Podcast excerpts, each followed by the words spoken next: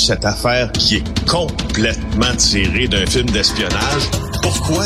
C'est vraiment intéressant. On peut pas dire l'inverse. Donc, la drogue, c'est non. Un journaliste d'enquête, pas comme les autres. Félix Séguin.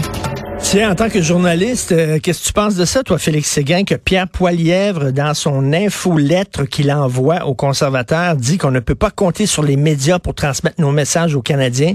Nous devons les contourner, eux et leur couverture biaisée. C'est assez spécial, Ben, je- quand même. Ben, tu vois, moi, je, je, je pense que ce n'est pas une surprise. On a été habitué à ça. En fait, le, le grand succès de la campagne de Donald Trump a été de court-circuiter les médias traditionnels avec ses propres canaux de communication.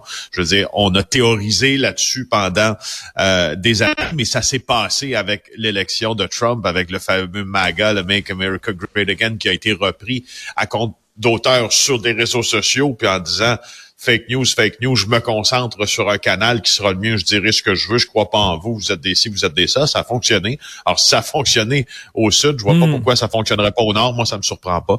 Euh, je, je, je, je, je trouve que c'était euh, extrêmement prévisible chez Pierre Poilièvre et ça m'apparaît, je ne sais pas, par exemple, puisque tu me poses la question, je ne sais pas s'il aura autant de succès que euh, notre voisin Mais- du, du Sud aux cheveux blonds Oui. a court-circuité les médias pendant sa campagne électorale. Mais tu sais, on a le Ça, droit, les médias ont le droit de critiquer les partis politiques. Euh, c'est même pas un droit, c'est un devoir.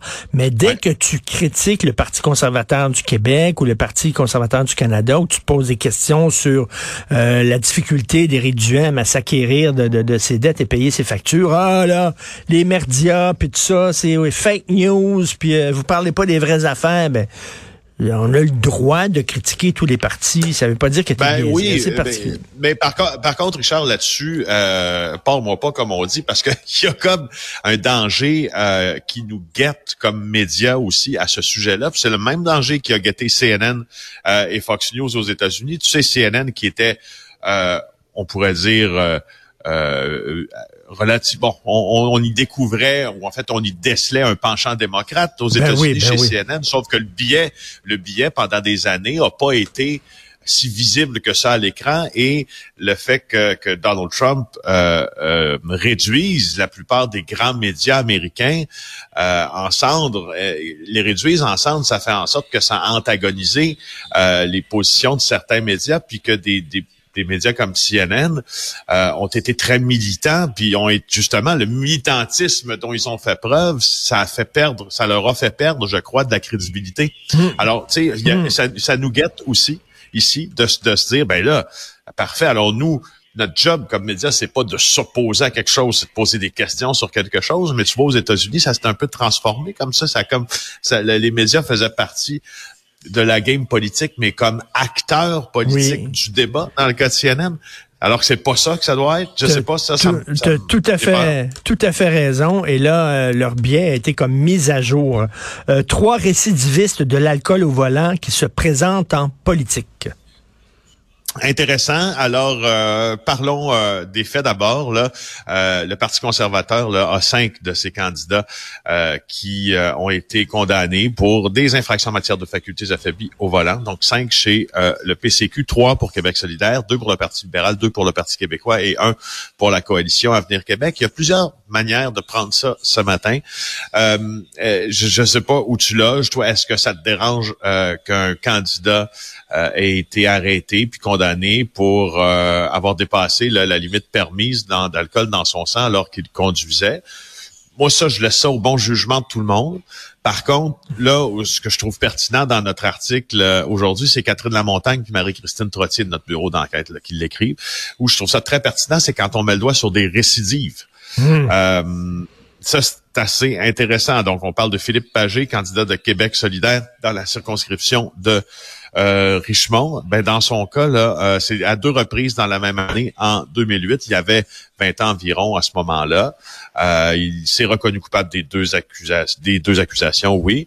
Et euh, dans une circonscription euh, voisine, Nicolas Bécancourt, il y a Jacques Thériault, Watso, lui, 48 ans, euh, accusé à trois occasions en 2001 euh, de conduite avec les facultés affaiblies acquitté dans une de ces occasions, donc incidents qui ont eu lieu il y a plus de dix ans. La récidive, je crois, a un intérêt public certainement lorsqu'on sollicite une charge publique. Alors voilà pour Mais le on texte peut, que vous euh, on peut changer, cela dit. Hein? On peut changer. C'est arrivé. Là, regarde Marie-Pierre Morin qui disait j'avais des problèmes de dépendance euh, à la coke entre autres, puis tout ça, à l'alcool. Et euh, j'ai maintenant, ça fait quoi, un an qu'elle est sobre et qu'elle dit on peut changer aussi. Là. Donc euh, moi là-dessus, je suis assez biblique. Là, tu sais, euh, quel est quel est le premier à acheter la première pierre là?